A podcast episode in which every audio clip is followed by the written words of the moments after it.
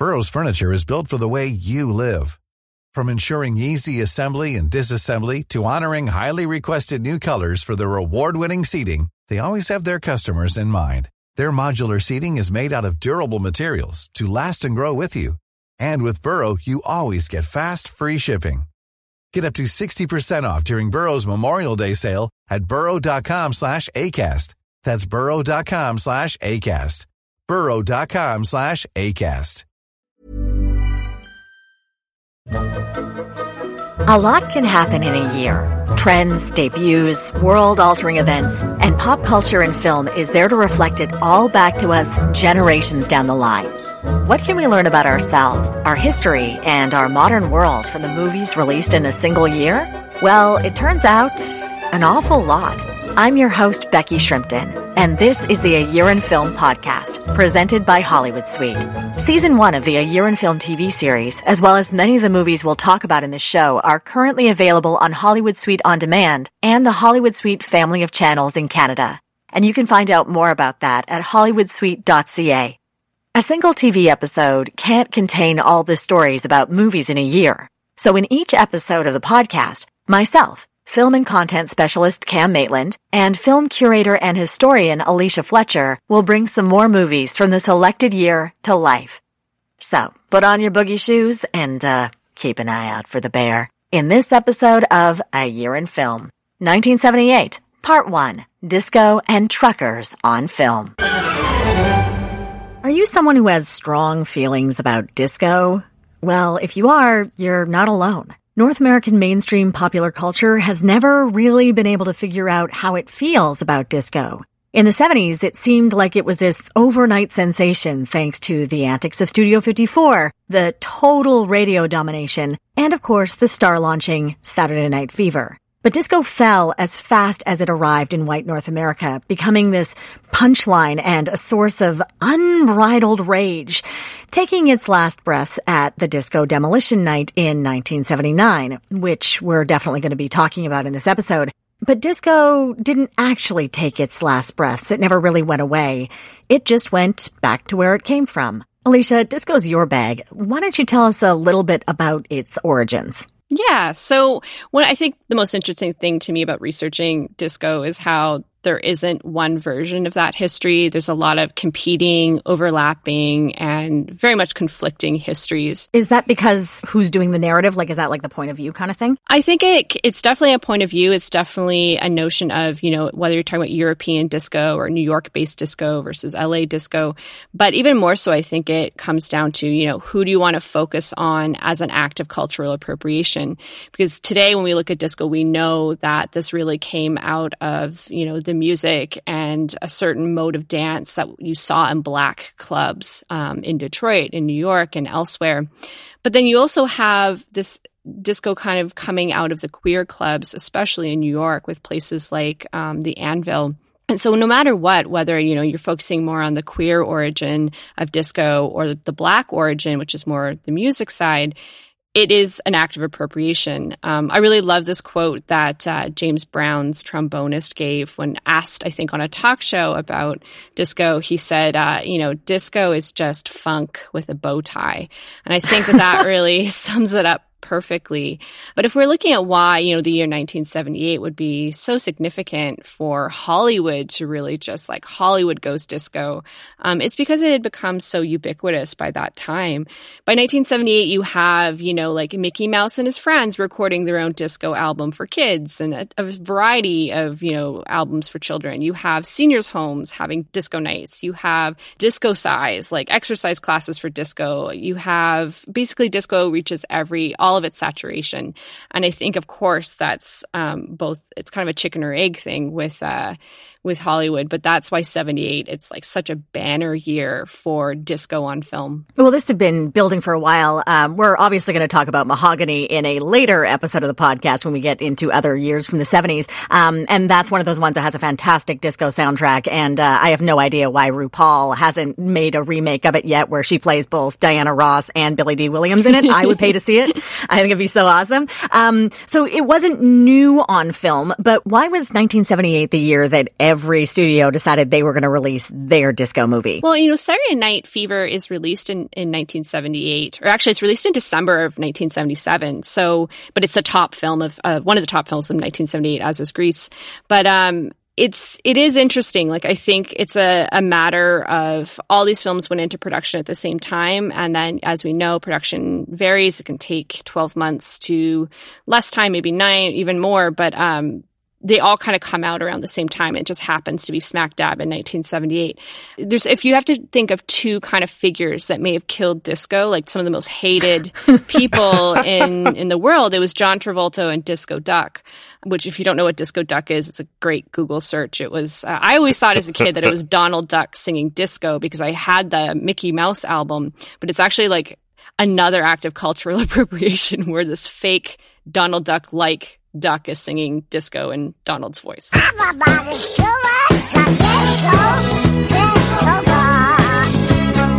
I can see people loving it. And, and let me tell you, this is probably one of the things that was like immediately destroyed. I'm sure if they did like a tally of the things that were destroyed at Disco Demolition, their Disco Duck singles were Yeah. probably Yeah, like little, little the puffs biggest of thing. feathers were like everywhere in the stadium. Uh, Cam, do you want to tell us about Disco Demolition? This is actually a little disturbing, especially considering um, where we are now in 2020. Oh, I mean, I, I don't know. D- d- disturbing is maybe overstating it. But uh, why 78 is interesting for disco is partially because it kind of hits this falls off a cliff in 1979 when it comes to disco and popular culture, and part of it is this disco demolition.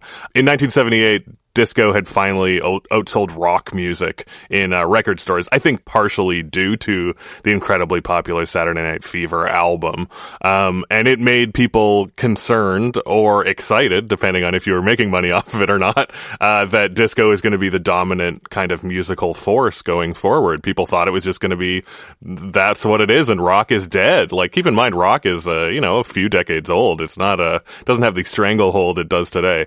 Um, but one person who was uh, affected by this was Steve Dahl, who is a, a DJ in uh, Chicago, and the station he worked for was actually switching formats from rock to disco, and he was leaving it. So he kind of realized he, he already had another job. Uh, there was still another rock station, uh, but he realized he could kind of make hay PR stuff out of this, uh, and uh, set up this night at a baseball game where people could bring their disco records that they their hated disco records. I guess They're it's kind of weird. Why did people have them? Yeah, they're disco ducks. Uh, hopefully, no real ducks were harmed, but uh, uh, they would come uh, and you know, ha- uh, you know, the seventh inning stretch or whatever. They would throw these out.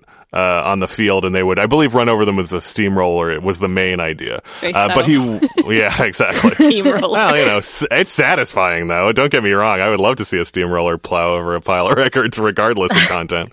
But then this turned into like a whole bonfire Oh issue, yeah, didn't it? yeah. Like this got it, way out it got hand. way out of hand. I believe the game was canceled. Uh, it was. Uh, Well, how are they expected to play with all that shrapnel? maybe it was after the game because even it doesn't make any sense in the middle of the game.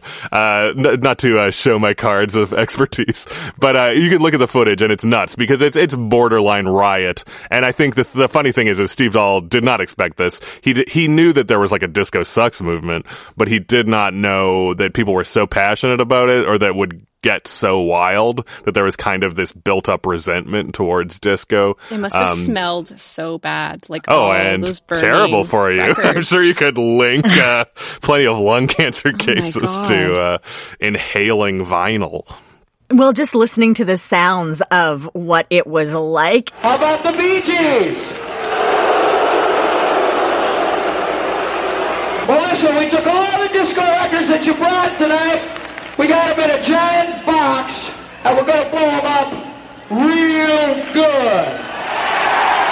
It's just wild. And I mean, I get it. We all have issues with the Bee Gees, but like that's a whole a whole other thing. It's just it's bananas to think about this sort of backlash to a musical form. Oh yeah, and I mean it was big enough that it, it kind of it affected Steve Dahl's career. I mean he came back. He's he's still a DJ of note, but he's the kind of guy who's like to this day all anyone wants to talk to me about is disco demolition. and it's like you know forty years later, uh, it's kind of fascinating. Maybe there's a lesson there, like a lesson in your career not to like stage an event like this where you ask people to burn things. That's never going to go right. yeah, yeah. I do think that there's something to be said that you don't want to make your name on hating something, you know? One would think. Uh, and I think especially when when so many people look at this footage and are like, this is just, uh, you know, people getting out uh, latent racism and homophobia and sexism because this is a genre that women and gay people and black people like.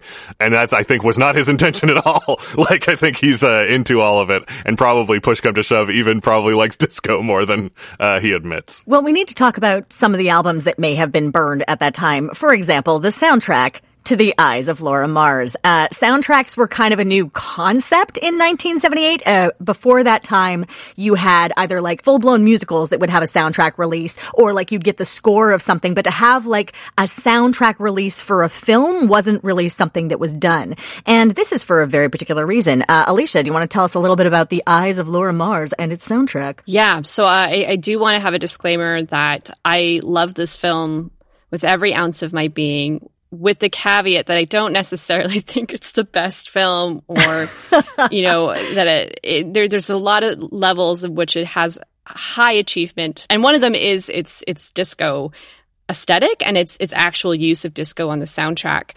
But I do think this is a film that kind of can rub people the wrong way. Um, but I'm glad we're talking about it because it's, it's, a complicated film, and I think it's it's probably the film in a year in film I was most disappointed didn't make the cut in 1978's episode. So I'm very happy you're asking me about it. But uh, the Eyes of well, Mars, such a visual film. Like we're going to talk yeah. about the visuals in a minute, but it's a very visual film. So go watch it and then listen to the podcast. Go ahead. yeah, yeah, I, I, think that's the way to. I, I, I do want to give a shout out to my friend uh, Hammett who bought um, a a whole box of DVDs of this film and would just hand them out as business cards um, because that's basically how I watched this film at a party. He just like this is like 15 years ago, just handed me a DVD. He was like, "Hi, my name's Hammett," and then handed me a DVD of The Eyes of Laura Mars. Um, but it's a is it an Americanization of the giallo uh, genre, which I think Cam's going to talk about a little bit more. But uh, it stars Faye Dunaway, who was coming off of a number of Oscars and nominations. So this was quite a departure for her, and definitely critics reacted very negatively to her in this film. But it's it's a, a horror film that centers around a fashion photographer uh, named Laura Mars, who's played by Faye Dunaway. You know, she's really yoking in a way that was very 1970s and very disco. Uh, death with fashion and she's immersed in the photography world. The photographs that she takes as a character are actually the photographs of Helmut Newton, the famed photographer, uh, who was very, very intimately related to disco and someone who would have his uh, his big photos were the ones of that most people know are the Dolph Lundgren, Grace Jones photos where they are yes. nude and very provocatively posed. Yes, and, and if you look at any history of Studio 54, which obviously is the epicenter of disco's ubiquity, he is often in the background of a lot of the photographs. It's an interesting kind of nod to the real photography industry and the the real idea that disco and photography were so closely united. Um, so when Laura Mars is taking photos, when she looks through the lens of her camera, she can foresee a premonition, or in some cases in real time, members of her entourage, her models, her assistant, her manager being murdered so there's a there's a serial killer on the loose and there's this kind of telekinesis sort of theme where she can actually see it happening as one by one all of her intimates are being murdered. The scenes that take place around the photo shoots are kind of like mini discos. Sometimes they take place in times square with literal like garbage fires and cars on fire and the models like ripping out their hair or they're taking place in you know disco clubs. Um, and so a lot of the music that you get on the soundtrack for eyes of Laura Mars is both atmospheric, but then at times it's it's what we call diegetic. It actually exists within the film world. What we're hearing as an audience member is what the characters are meant to be hearing as they're dancing or as they're getting their hair teased and their you know makeup done for this disco esque photo shoot. A lot of the soundtrack is actually Barbra Streisand, who, in case anyone is wondering, is not known for her disco stylings. She wasn't a disco queen. She is not. She's a queen, but she's not. She's just the queen. I don't think she needs disco in front of that. But um, she was. It was meant to be her starring in the film and not Faye Dunaway. It was her boyfriend at the time who was producing it, and she ultimately felt it was not good for her career, and you know turned down the role. But the song Prisoner was like a banner hit and she really, really wanted to perform it. And it became a very top rated track on the billboards. But the disco you do get on um, Eyes of Laura Mars, most famously, there's a song called Let's Chant by the Michael Ziegler Band. Um, I think I'm saying that right. To me, it's like a synony. It's just synonymous with disco. It's not one of the most famous tracks, but I think everyone has probably heard it in the background of a commercial or something. It's the original, the origination of that. Ooh, ooh yeah, yeah, and it's disco. It predates Eyes of Laura Mars. It was released, you know, a few years prior to the to the film. So, but this soundtrack did make it um, an even bigger hit, and I think it's my favorite scene in the film where uh, they're getting ready really rapidly in this insane, I think, New Jersey warehouse on the water. Um, with this track playing diegetically, and all the models are like, you know, teasing their hair, and like, it's just, it's really great. It's one of those scenes that I have no idea why a current pop star like Ariana Grande or someone hasn't co-opted it and used it in a music video. Like that would be so perfect for now. Well, I think if if Ariana Grande could go to a party with my friend Hemet and then meet him, he would Yeah. just hand her a DVD for the Eyes of Laura Mars.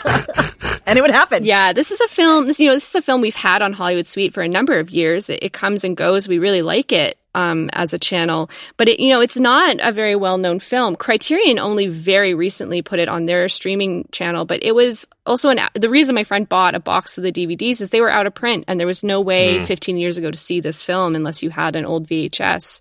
So I don't think I think it's very. Um, undervalued and underseen. So I think that's probably why it hasn't been heavily sampled. Part of the joy of this film is, and part of the joy of watching a lot of older movies is seeing these baby stars who weren't stars yet oh my now in this like oh origination form. And this has, let's see, Raul Julia, Brad Dourif, Tommy Lee Yeah. Jones. Like it's ridiculous. it's- baby Tommy Lee Jones. It's Tommy Lee. Just like he shrunk like baby, an apple. baby Tommy Lee Jones. Oh, one of his yeah. first leading roles. Yeah, Brad Dourif, like you said, and like pre teen, Alien. teen Brad Dourif. Yeah, it's before Alien, um, and also uh, someone who I love and is so dear to my heart. And we lost him, I think, just last year, but.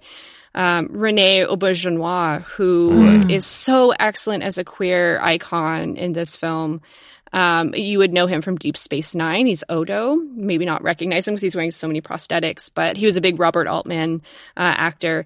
This, yeah, and Raul Julia is at his swarmiest, and he is so good as this So like jig- this disco gigolo. He's he plays her um her ex husband, and you know if we're, we were talking about the actors, the actors are iconic and amazing. Diane Fluegel, who was a former mo- model, and this was her first role, and she's so good in it. The director is Irving Kershner, who uh, most of us would know as being the director of The Empire Strikes Back. And he's, you know, again, another director that we don't talk enough about, but it was actually George Lucas who was watching a preview screening of this before its release. It may have even been a work print, it wasn't completed yet. And he hired Irving Kershner for The Empire Strikes Back, probably the most sought after director position, you know, film of of that year for sure. Like everyone, Star Wars had come out. The first one, I was dying to know who he's going to hire after he announced that he wasn't going to direct the second and third one. And so it goes to Irving Kershner based on the Eyes of Laura Mars. And I just think that's so interesting. And then this is also based on a spec script by John Carpenter. John Carpenter has kind of since disowned it. I mean, he has a career of disowning projects There's that we very love. people more honest than John Carpenter when it comes to his and, previous and we're going to Yeah. talk about that on a future episode. But um, yeah, he this was his first foray into a, a big studio film, you know, and, and not an independent like sci-fi of his own making. This really is kind of his first Hollywood film. Um, so it has an incredible pedigree, and I do think give it give it five or ten years and this film will be as famous as you know some of the more well-known disco films it's also i think a very um, a very innovative use of of the horror kind of tropes of photography and Giallo and how Antonioni kind of used photography and blow up and how Giallo, like Suspiria with Dario Argento, uses uh, sex and violence and young women. It, it's a film that actually does talk back a lot to these themes that we may see as just being exploitive. Well, and the models all have names, which I always really They're- and they're- They're yeah. actual characters. That's a great point, Becky. Um, they have names, and they're um, the casting of this. The casting of the models was done very thoughtfully. Um, there's models of color, which you don't see a lot in films from the late 1970s, with the exception of Mahogany. Um, and it's yeah, it's a it's a film that's very near and dear to my heart, and I hope people want to see it. Well, we brought up the word giallo a couple times, and Cam, you're actually the one who taught me how to say the word giallo. You say it like you're saying ciao, giallo. sure, yeah. I mean, it's Italian for yellow, so that's why I'm always like, think of yellow. Oh, that's a good tip. Giallo. I, I don't know. That, I don't know that we're uh, derived from it. I don't take Italian lessons from me. Is all but but you can explain to us what the giallo genre was Sure. basically. Uh, well, I mean, it, it's named yellow because it's it's kind of referencing uh, the old paperback kind of uh, violent novels that were popular and, and the comics, the uh, fumetti, if you will, of Italy, uh, where uh, there was this genre which was like murdery, kind of cool books that were very popular, pulp fiction essentially, uh, and. Um, it turned into these movies kind of through the 60s uh, into the 70s you know people like mario bava uh, dario argento that we talked about. And it's interesting because it links at least in my mind a lot to disco. Some of the disco-iest movies are uh, giallo uh, simply because they tend to be about these affluent people. Uh, they tend to have wonderful uh, bumping soundtracks. And you got to remember that you know part of why 1978 disco was popular is because rich people loved disco. And you see that in eyes of laura mars. Uh, but giallo uh, what the kind of connection with laura mars is for the most part a lot of them are artists basically non-detectives being thrown into a detective story which this is. Uh, and also a lot of them involve kind of light supernatural stuff. Uh, laura mars has a psychic connection with the killer. Uh, we don't need to know much about it. It's just kind of like she sees through their eyes sometimes. Uh, that is not a major plot point. It's not like she goes to uh, a psychic to understand it. Uh, but yeah using that she kind of is thrust into this mystery and solving the mystery. It also has a lot of the same things the, the point of view of the killer is very important in giallo. Uh, quite often because you don't want to reveal who it is what they did was do a first person uh, murderer. Um, uh, the plus side with Laura Mars, I will say, is, is a lot of uh, the Italian giallo is mm, nonsense, borderline dreamy. It's it's a lot more about It's the more surreal. visuals, yeah, the visuals and the music and everything. Uh, whereas Laura Mars is is a, a bit of a tighter mystery uh, where you can kind of solve it along the way as you would with a Hollywood movie. I know a lot of uh, people in uh, Canada and the U.S. Uh, just can't stand giallo partially because it's just kind of dreamy and weird. Uh, but this is this is an interesting Americanization of it, and people try often to kind of make an American version, but uh, very few pull it off as well as uh, Eyes of Laura Mars. Yeah, I think you're right. And it has, you know, in a very typical Giallo fashion, a twist ending. And I still think the twist ending is quite effective. And, uh, no, I, I don't want to say it's unpredictable, but it, it really, there's a good payoff to this film in a way that I always feel kind of ripped off by in Giallo. Well, speaking of dreamy and weird, uh, we need to talk about our next film, which sits in that exact dreamy and weird sort of category. But of course, because it's disco, it's a musical. And weirdly, it's one of the few disco straight up musicals it was made. It was based on a Broadway show. Cam, do you want to tell us a little bit about The Wiz? Sure. I mean, uh, The Wiz itself was a very popular Broadway production. Uh, it basically took the kind of classic L. Frank Baum story and uh, added uh, a lot of the music of Charlie Smalls. He, he really kind of created the stage musical. Um, it was an exciting Broadway hit. Hollywood came a knocking. Uh, in spite of the fact that it would be uh, an all black cast, it was something that was so popular and the music worked so well that uh, Hollywood was very into it. Uh, so then, uh, I believe 20th Century Fox uh, purchased the the rights to the musical while it was still a musical. Um, Yeah, I think they originated it. yeah. So then, uh, then things got a little weird. Because, I mean, it was popular enough that it caught the attention of uh, disco queen Diana Ross, who very much wanted to play Dorothy, uh, who in, in the stage version is pretty much Dorothy as you would expect. Uh, like at, at worst, maybe like a 13 year old. Um, and Diana Ross was, uh, not a 13 year old, but she was I think in the books, Dorothy is originally supposed to be like five or six years yeah, old. yeah. So it, it is aged up a bit in the Wiz, but it is not aged up to uh, the levels of. Diana Ross. Yes. um, so it became an interesting sort of uh, fight. It was supposed to be John Badham directing, um, but he left. Eventually because uh, the studio did want to like Diana Ross made sense except for the Dorothy thing. Um, We should also be clear that John Badham was the director of Saturday Night Yes, Fever, so, this was a big get. yeah, it was Right, going to already be like a little uh, kind of a disco-y uh, feel.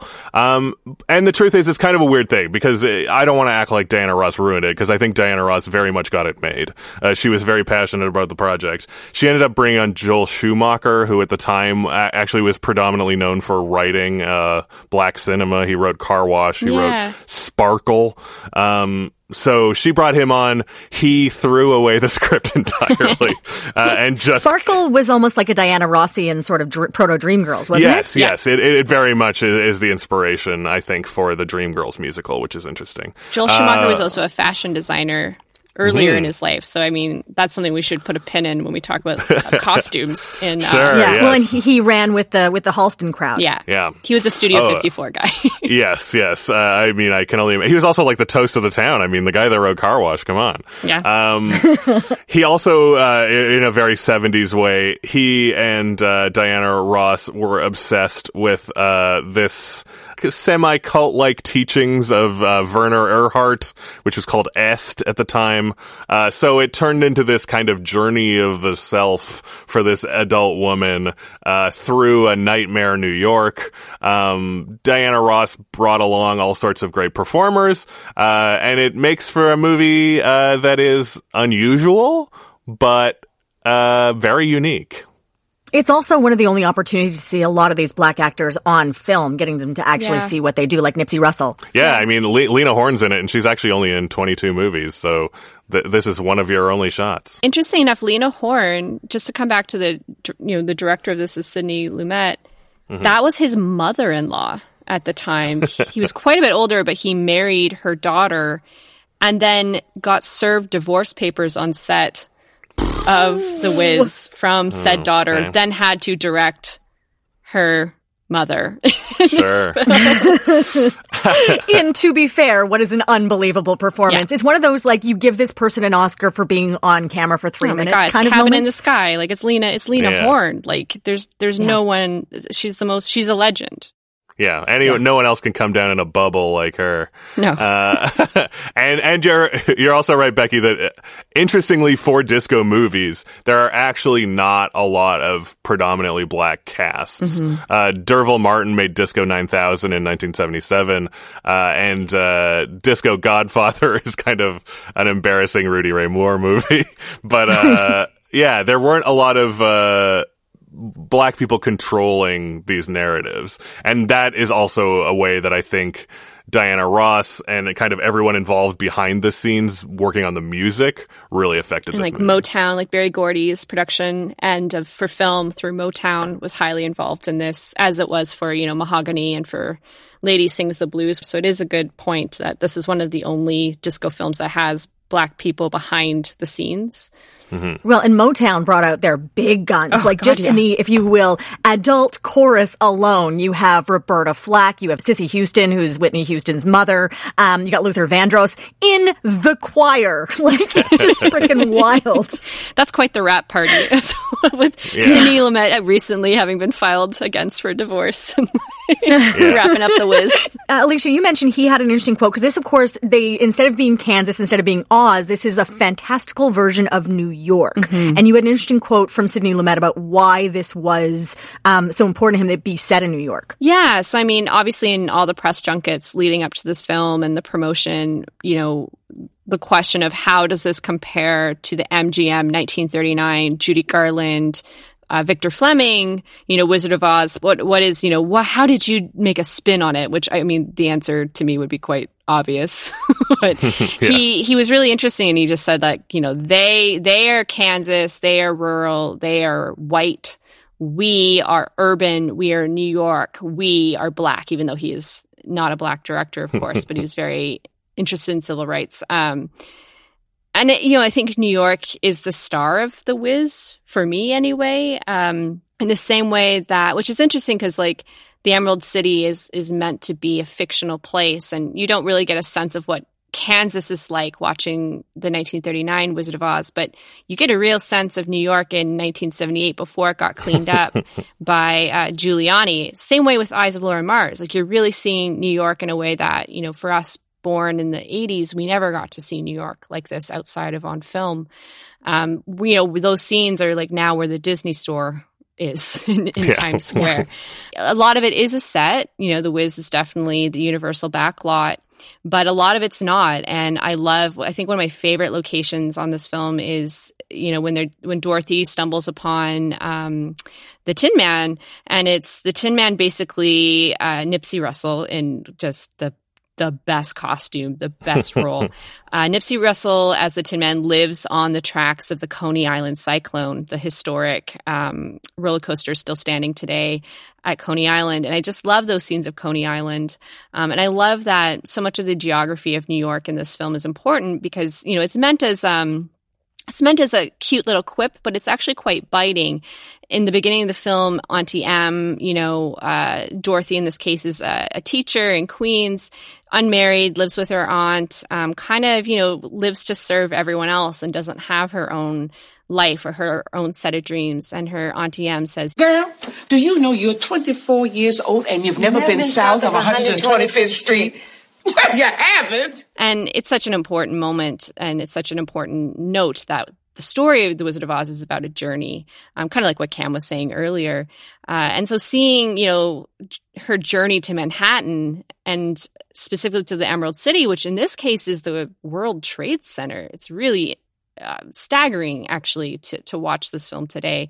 Um, when they arrive to the Emerald City, you know, there's this huge choreographed dance sequence with hundreds of extras that required over 1200 different costumes because you know how in the original there's the horse of a different color and it keeps changing color well mm-hmm. i guess sidney lumet and the production designer and probably this seems to me like a very joel schumacher thing where like you know what we're going to do instead of having one horse that changes colors with a lighting technique we're going to put like four or 500 extras wearing dresses that all change colors in every And they're instance. Oscar de la Renta, aren't they? Like they're, yeah, they're full Oscar de la Renta designer. Okay. Yeah, they're chiffon, um, beautiful primary colors. They change from like yellow to green to blue to red. Oscar de la Renta dresses. It's gorgeous. And this is all taking place in the courtyard of, you know, between the two towers, the Twin Towers. And, uh, it's just such a great New York. It's such a great dirty New York. The subway scene, I remember seeing this as a kid, and the, the scene in the subway, the New York subway, where the pillars come to life is still terrifying to me as an adult. And I remember getting on the subway after watching this for the first time for the show and just being like, oh God, like, especially during what we're going through now with COVID, where riding a subway is a little bit more anxiety inducing and stressful. I'm like, that pillar could come to life at any second. I mean, it's teeming with life. Probably yes. uh, riding the subway in 1978 was uh, scary too. Yeah, Pillar, yeah. Pillars I mean, or no. So much of this film is is an acid trip, like yeah, uh, yeah. really, truly, and graffiti, you know, coming to life and crawling off the walls. And it, sure. I think this is one of those visually innovative films that from the late 70s, absolutely. And, and as we know, it was a pretty a pretty big disappointment for its studio. It was it was a high budget. Um, a lot was riding on it.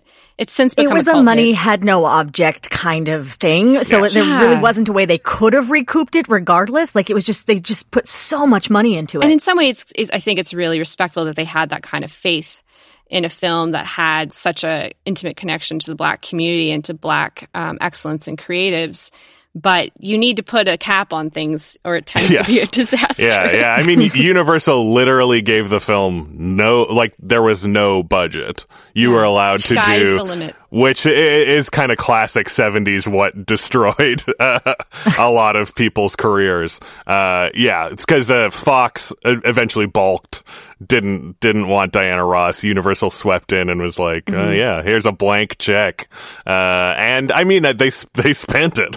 to their credit. Uh, you see it on screen. Uh, it just didn't quite work. Well, Sidney Lumet had to pay for his divorce, so I'm sure that came in handy. well, I think the strongest point of this of this for me is, of course, where it started was the music. They it, it really transcends. There's a scene in um, Pose in FX's Pose where uh, Billy Porter and MJ Rodriguez sing "Home" together Yeah. in an AIDS hospice. I watched it on a plane. I Oh, was just sobbing my eyes out. The poor person next to me was like, "Oh man, I'm stuck next to this woman."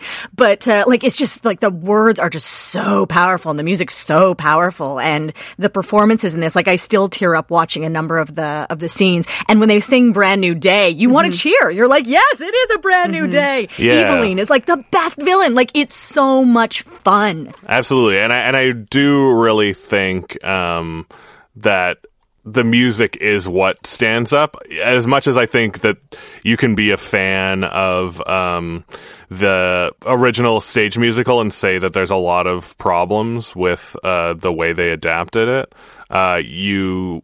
It's tough to argue that those original songs are better. like I think the I like the way the new songs are staged, and quite often I Oh, think yeah. when you when you see a production these days, even I think the Wizard, the Wiz Live, which they did recently with Queen Latifah and what have you, uh, is airing a little more to the movie style uh, music because that funkier, disco-y version of those songs is a lot more fun, sped up, a little more lively. what would what do you think kids would think of this film today?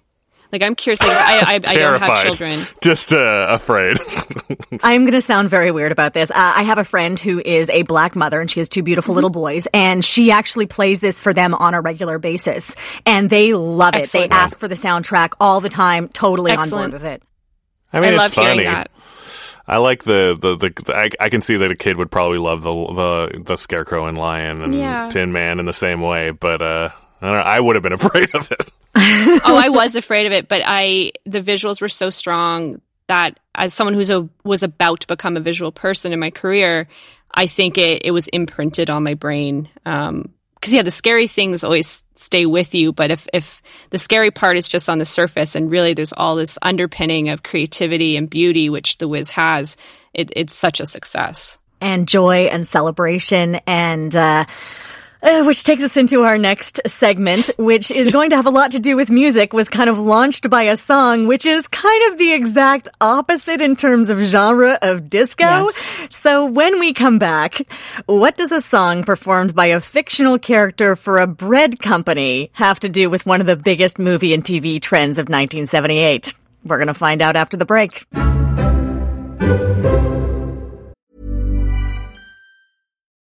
Since 2013, Bombas has donated over 100 million socks, underwear, and t-shirts to those facing homelessness.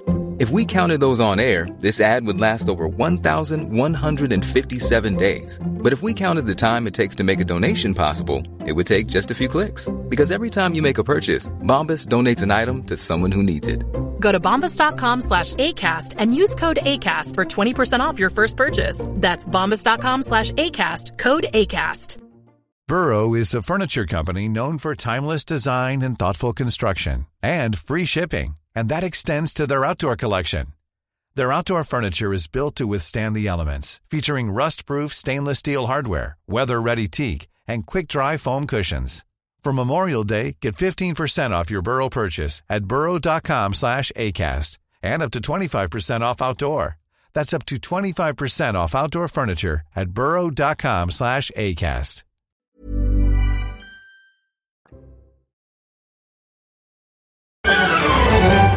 So when you're talking about the glamour and the richness and the sumptuousness of disco, it only makes sense to talk about a different kind of glamour. The glamorization of the blue collar worker as epitomized by the American trucker.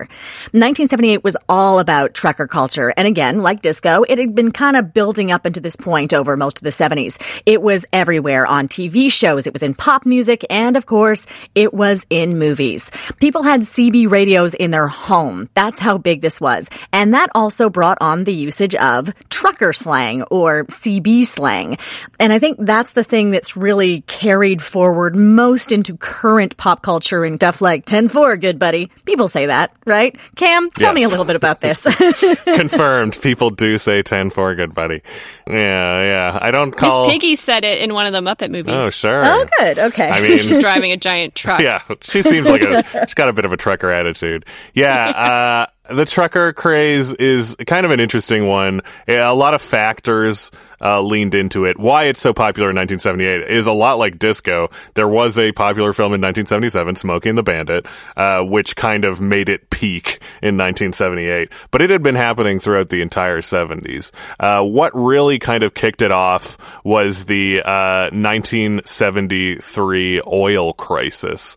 To combat that in the United States, they had made a 55 mile an hour speed limit on highways across America, uh, which is something that horribly affected uh, truckers and how they made their money. Um, was that a big like transport thing? Because like, were they being paid by the by the length of time they would go for, like how long they were in it, or were- by miles? They were being paid by how quickly they got stuff placed. Okay. Uh, so one way uh, they tried to combat it was through CB radios, where they could speed and tell each other uh, where to go. Like Smokey and the Bandit, Smokey uh, or uh, the Bandit is uh, a spotter, so he would be driving ahead to see if there were cops. Basically, truckers uh, became these kind of fun outlaws because they refused to abide. Uh, you may be familiar with the stupid song "I Can't Drive 55," or uh, they they had a saying which I enjoy called "Damn the double nickel." Uh, they really wow. really hated this. Uh, Make that on a T-shirt for Oh Cam. yeah, I mean, I'm sure that, that you can find a vintage one probably. Uh, but yeah, th- they their livelihood was affected by this, and, and I think like today, people were realizing that these guys were essential workers and they needed to do what they needed to do, and uh, getting around the laws was kind of uh, fun and enjoyable, and also simultaneously in 1975, the CB radios you used to have to buy a license for a CB radio, which cost quite a bit, but then they got more and more popular, and by 75, uh, licenses were a buck. So uh, truckers had them, people in cars had them, kids had them. Uh, suddenly, uh, talking to each other on CB radio was kind of a fun thing. Uh, but truckers were, of course, using it to kind of circumvent these laws, uh, to kind of save their livelihoods. Uh, and yeah, it, it just kind of related to the cowboy uh, thing in people's minds. Uh, these liberated guys who lived on the, the code of trucking honor and uh, didn't didn't care about your laws or government. Uh, but that extended to fashion, you know, uh, trucker hats, uh, plaid shirts, um, and yeah, everybody, even without a truck, wanted to be a trucker. But that sits very much into that rugged sort of thing, which was also very much in vogue for the type of manhood that people were looking at at that time. Like Burt Reynolds was a star, and of Sure. course, Clint Eastwood, which we need to talk about our next film from 1978, which is still Clint Eastwood's highest grossing film. And Alicia, you have a bone to pick with this film. What is wrong with Every Which Way But Loose? I mean, there's a lot wrong with it. There's also a lot. There's a lot right with it, but um, just to you know, for those of you who don't, the listeners who don't know this film, you probably have seen a still or the posters are incredibly famous. I really want to track one of the vintage ones down. This is the film that Clint Eastwood starred in as a trucker, as we're talking about, with an orangutan. Uh, the orangutan's name was Clyde. And on the poster, it's him hugging Clyde. And, uh, you know, that drew me in at first, like this idea of, I'm sorry, what is this Clint Eastwood film where his co star is a monkey? It's an ape. Thank you very much. Yeah, it's an sure. Sorry, you're right. I, I apologize. I apologize. An, an ape. Um, and I'm sorry. Also, it's his highest grossing film and still one of the highest grossing films of all time. Yeah, yeah, yeah. Up until uh, Marvel came along, really, it was it was really up Yes. there. But the bone that I have to pick is, you know, this is a film that is very steeped in trucker paraphernalia and trucker way of living, um, as Cam's described. And I just wish there was a scene where in the truck, in which always Clyde is at his side, Clyde is his co pilot. I just think it's a missed opportunity not to have Clyde at one point wear his own trucker hat. um, but that is to say, Clyde is treated very seriously as a sidekick in this film. Um, in some ways, Clyde is the straight man Yeah. to uh, Clint Eastwood's uh, character Philo Beddoe, which is one of the, the more name. odd names for a, for a protagonist. Um, you know, there's a lot of moments where you kind of see Clyde, who is the consummate actor that we'll we'll talk about in a second, you know, kind of like roll his eyes at, at Beddoe's silliness or kind of like slap his forehead at this really ridiculous man who's chasing after this woman across the country that he, he really shouldn't be because she's made it very clear she's not that interested in him. Um, but when Clint Eastwood has talked about, you know, Clyde as a co-star, he he said very bluntly that Clyde was I, I, can't remember if he said one of, I think he said the most professional mm-hmm. actor he had ever worked with. That he definitely did get bored if there was multiple takes so they really figured out with the director uh, james fargo how to get clyde in in one take and he was the one take wonder um, eastwood has talked with nothing but immense respect and really no kind of cutesiness about clyde um, and it's interesting because this film, the co-star of this film is his longtime romantic partner and collaborator, Sondra Locke. Yeah, it's not exactly the nicest thing to say, right? It's like, yeah, this is the, the most monkey, professional person. Yeah. Yeah. Uh, the monkey's better than Sondra Locke for him in this film. Um, that relationship is very well written about in terms of how uh, toxic it became. She's the future director of Rat Boy, if you want to fall down a Google hole. But it is, it is, I, I think Clyde in this film is so, so good. There are parts of this film I really love. So basically, he's a bare knuckle brawler. So he makes his money by showing up to like factory floors or, you know, work sites and picking the biggest guy and, and challenging him to a, a boxing match and then collecting all the cash. This, I mean, this is like late 70s, middle America, working, working class. And I actually really love seeing this. As Cam pointed out to me when we were talking about this film, it is a very violent film. Like if you took if you took a shot for every time a punch is, is thrown, you would be like off your ass within 20 minutes. But it should be pointed out that the biggest fights, like the, the brawls that are the most violent, are when Philo Beddoe is beating up neo Nazis. Yeah, so yeah. like like yeah, there's a whole neo Nazi plot line. Well, and then of course we also have to talk about how Ruth Gordon is in this film and oh, single handedly oh, takes on the Nazis, yeah. the neo Nazis herself yes. with a shotgun, and it's yes. awesome. Yeah, I mean, Maude Maude of Harold and Maude plays um, Ruth Gordon, just one of the biggest treasures in terms of actors of our time. Plays yeah his mother, and um, wow, you know how you could picture the stereotype of a little old woman with a rolling pin, like up in the air, mm-hmm, yelling. Mm-hmm. Just picture that, and like curlers. Picture that, but she has like a giant shotgun. Perfect. and she uses it. well, aside from Sondra Locke, who is like the perfect villain, because not only is mm-hmm. she she's a jerk, like she's she's, she's a femme you fatale. Know, she's a femme fatale. Thank you. That's the word I'm looking for. Um, and I like jerk. Obviously, like no, jerk. synonymous with jerk. Femme fatale. The famous totally. jerks of old Hollywood the blonde jerks. Yeah, yeah. There, classic Hollywood. there's a few jerks. of those. Yeah. well, she's a jerk, right? She's oh, manipulative. Yeah. Oh, yeah. There's a lot going on. Listen, However, she gets hers. Exactly, but she is also she is also, as to Alicia's point, very clear that she's ditching him. Yeah. He should not be going on this giant adventure. Uh, her singing, she's a, an aspiring singer. Her singing is fantastic, so the it music is. is fantastic. Um, and of course, she sings live in a lot of this stuff. And then Beverly D'Angelo is there oh, as well in a very early baby role, Beverly playing a character called Echo, and she also holds her own in this, being the one who yeah. like gets them their money when things go wrong in a brawl. Like, there, it's a really for something so blue collar from the 70s and very, if you will, masculine, um, yeah. there's a really good balance of what the women and the men are doing to kind of contribute to their adventure these are strongly written female characters. I think every female character in this film at one point shoots a gun at a guy who's stupid. and, but I don't think there's a lot of gunfire between the male characters. It's no. all fists and I mean, these are the moments where I say Clyde is just rolling his eyes in the front seat of a truck. There's a lot of great scenes with Clyde where they take him to a Chinese food restaurant and he can like successfully using a, a I think it's a spoon, not a fork, like eat chicken fried rice. And as you know, Philo Beddoe is a very responsible I don't want to say pet owner because he really does have Clyde as his best friend. Yeah. The story is that he re- he bare knuckle boxed someone um, to rescue Clyde because yeah. he found him in a cage. But I love that he he controls Clyde's drinking. He's only allowed to have a couple beers on Saturday nights, which is just yeah. like I remember watching and being like, I should really do that. Yeah. I, mean, I should only drink on Saturday. I need a Philo Beddoe to tell me I'm only allowed to drink on Saturday nights at the Chinese food restaurant. He's also the ultimate wingman because he there's yeah. a whole plot line where he gets Clyde laid. Yeah. They break yeah. into a zoo to get Clyde laid. It's wild. It's yeah. It's, uh, Yeah, And if yeah, you- it turns into a kind of Porky's. yeah. I think that if you can't, uh, like, I mean, uh, it's always kind of hard in modern times watching any trained animal. You're like, Yeah, Ugh. it's true. But ma- I- I'll tell you, if you don't laugh at Clyde enjoying a beer and watching a stripper, uh, you're not human. it's, uh, it's one of the wildest things I've ever seen. And I think that that's partially, it's, it's a very unlikely movie because it was originally brought to Clint Eastwood in the hopes that he would give it to Burt Reynolds. But they didn't, buddy. yeah, they did not plan on Clint Eastwood loving it and demanding to star in it. Uh, and it was a thing that everyone told him not to do. I think partially because, like you say, every guy in this movie is an idiot.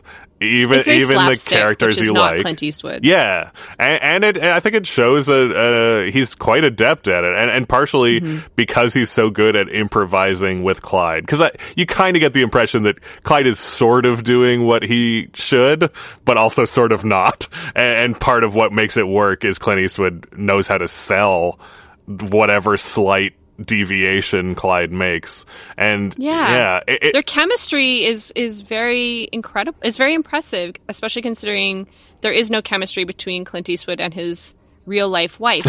in the film. should have married a monkey. That's uh, easy, easy. I think the thing I love so much about this Clint Eastwood performance is he's doing that thing we know him for, where he's very quiet and he's very steely and he's got the squinty eyes. Then you see that translated into, oh no, he's steely and is quiet and he's doing that because he's stupid. so dumb. Yeah. yeah, yeah. and he I- probably has a lot of head trauma. and, and I think that that's Clint Eastwood got that about his own image. Like he understood that you can make fun of this guy because the, there's this kind of person that exists, and and they'd also be kind of uh, you know a screw up. There's a lot of there's a lot of fragile masculinity Mm-hmm. in this film, especially between him and his his brother, who's also kind of a sidekick Sure. and a surrogate character. Um, and I just, yeah, I, I think if there is something really redeemable about this film, it's how those female characters are, are written and performed and given a lot of weight in a way that uh, Clint Eastwood in his own film isn't. Well, speaking of women in film, we should actually talk about our next film, which features an iconic performance from Ali MacGraw, as well as an iconic hairstyle that, oh, Alicia has some opinions about. I have another bone. I have Uh, another sure, bone to yeah. pick. also should have been under a trucker hat, probably. Yeah. Cam, we're going to get you to talk about this, though, because you're the one who discovered C.W. McCall. Do you want to tell us a little bit about Convoy and that song? Sure. Uh, so I think a lot of people know Convoy. Like by uh, the mid 70s, uh, trucker stuff had. Uh, permeated the culture enough that uh, someone decided they wanted uh, to sell their bread uh, via a trucker character. C.W. McCall, who made the song Convoy, a lot of people know it, is not a real person. C.W. McCall is along the lines of uh, Ernest P. Worrell, where he is a he started off as a uh, regional ad character, uh, and he was a trucker uh, who was hauling this bread and talking about the bread quite a bit like Convoy. Uh, and uh, the first ad is all about him, uh, you know, pulling up. It's like I was hauling forty miles, and there's other. Well, trucking old home, I was working the blizzard. She is colder than the Minnesota well digger's gizzard. I was up to my drive shaft in 18 inches of slush. Heavy white stuff. and uh, he pu- pulls up to a diner. That's going on a t-shirt too Sure, for Kim. yeah. Uh, he pulls up to a diner, and it's heavily implied that he has sex with the waitress in this bread ad. It's a yeah, it's a strange thing, but the the bread ads were so popular, and this character uh, made by William Dale Fries Jr., who's a, a ad man, cut a record of essentially uh, like outlaw country songs. There's nine of them. By Oh, the end of his career, there were nine. Nine records. Let's make it clear. Nine records. Nine records Yeah. with many tracks. God. Uh, Bring out the steamroller. yeah. oh dear. Uh, who knows? Maybe he's got a great song. We don't know. Uh, the the biggest track, really his his major hit was Convoy, which tells this. Uh, it's a story song, like so many '70s singer songwriters, uh, about this outlaw trucker rubber duck uh, and uh, creating this massive convoy.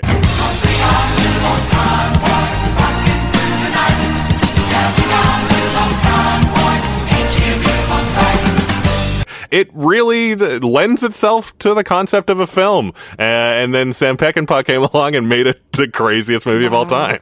Which, to be fair, when you think anti-authoritarianism, you think Sam Peckinpah. Sure. But, Yeah. like, but Yeah. this is a very weird choice for this. Where was Sam Peckinpah in his career? Like he wasn't doing so hot at this point. Was he? No, no. I, No. I think he was functional. I think he be- eventually became like a non-functional alcoholic. I, I think you could. He was sorry, Cam. no, no, you go on. Uh, you probably know better than I do. definitely persona non grata at this point in terms of the studio system.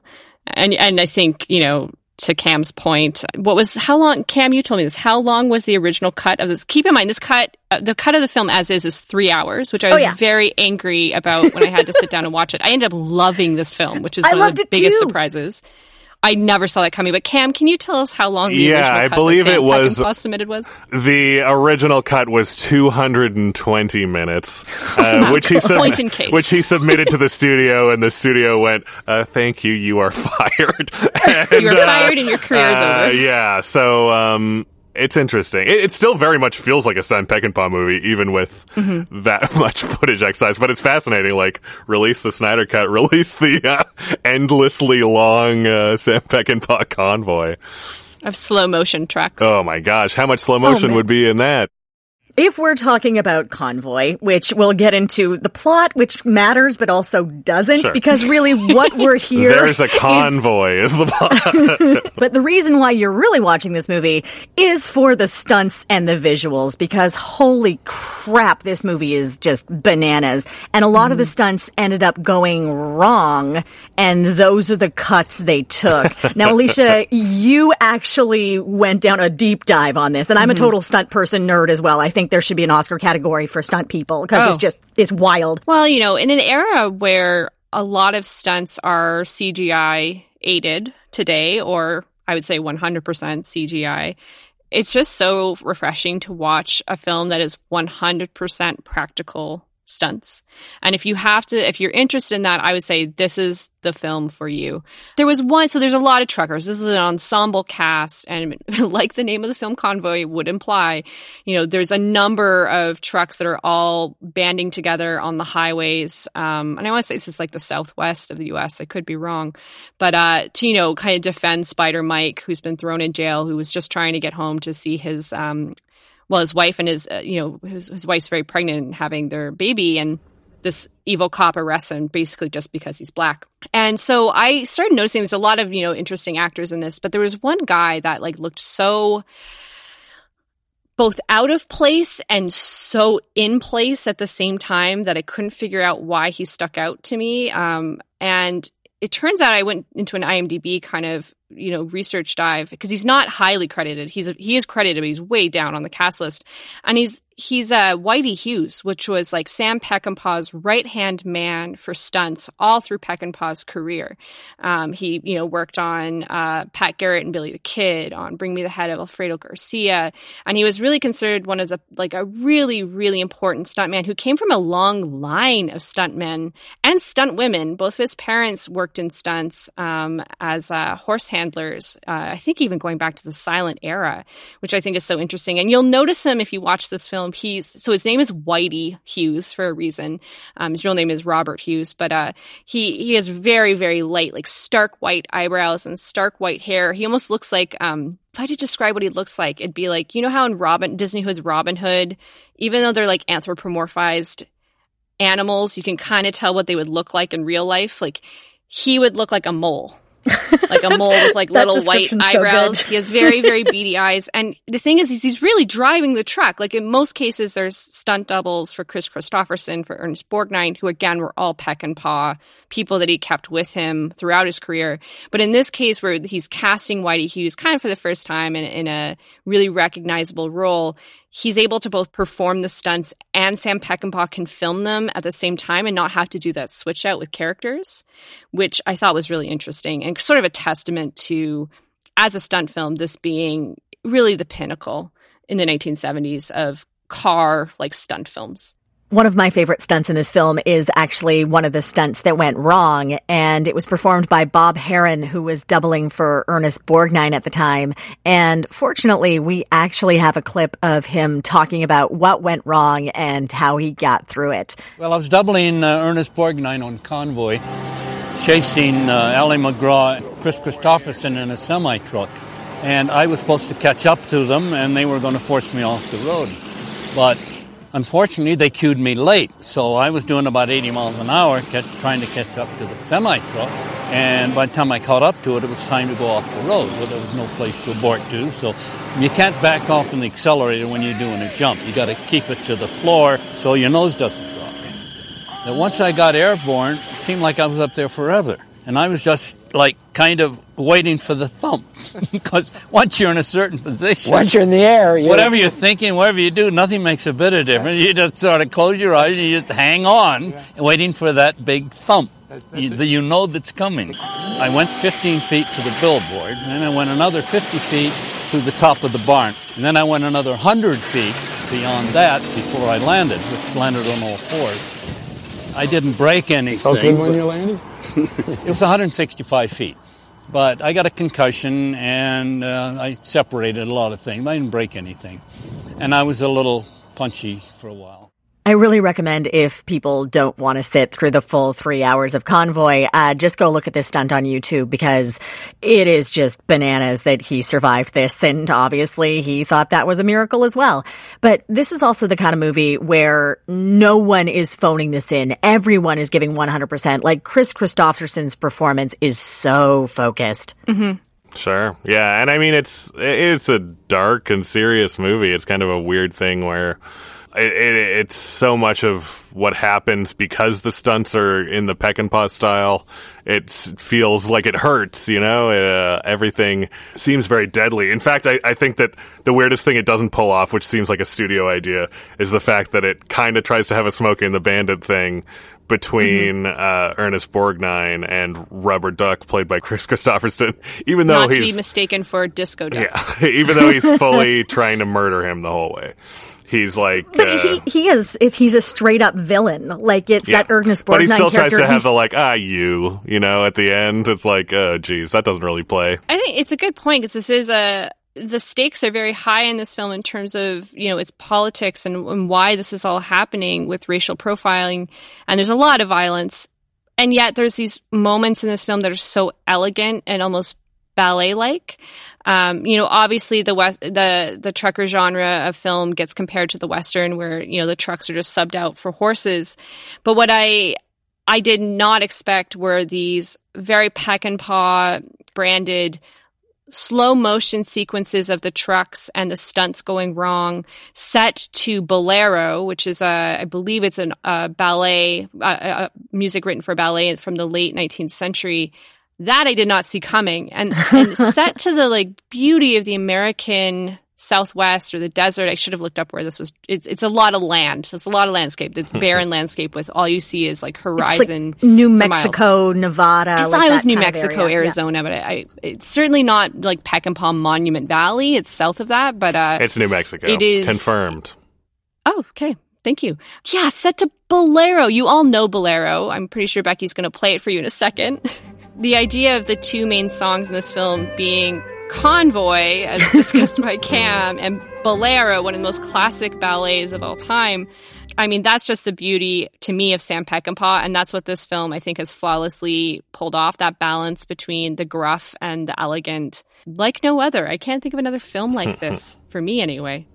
Alicia, I think that is the perfect place to wrap up this episode. I want to thank both Alicia Fletcher and Cameron Maitland. Thanks. Thank you. I, I, forgot to say the bone I had to pick with Convoy was that Ali MacGraw has the worst hair of all time.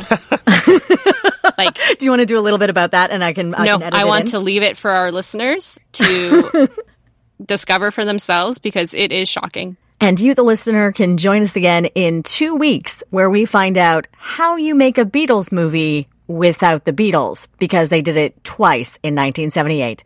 That's coming up in two weeks. Thanks for joining us for this episode of the A Year in Film podcast from Hollywood Suite. If you enjoyed the show, please remember to rate and review us on your podcast platform. Want to chat with us and find more great content? Find us on Facebook, Instagram, Twitter, at Hollywood Suite. The home of the movies that shaped the 70s, 80s, 90s, and 2000s. Hollywood Suite lets you experience movies the way they were meant to be seen. Uncut and commercial free on four HD channels and on demand. Learn how you can subscribe today at hollywoodsuite.ca. The A Year in Film podcast is hosted and produced by Becky Shrimpton, Alicia Fletcher, and Cam Maitland. Supervising producer is Ryan Maines. Executive producers are David Kynes and Julie Kumaria. Creative consultant is Emily Gagne. Audio engineering by Kevin Lipset. Until next time. If we know ourselves. Planning for your next trip? Elevate your travel style with Quince. Quince has all the jet setting essentials you'll want for your next getaway, like European linen, premium luggage options, buttery soft Italian leather bags, and so much more. And is all priced at 50 to 80% less than similar brands. Plus, Quince only works with factories that use safe and ethical manufacturing practices. Pack your bags with high-quality essentials you'll be wearing for vacations to come with Quince. Go to quince.com/pack for free shipping and 365-day returns. We're always home, anywhere.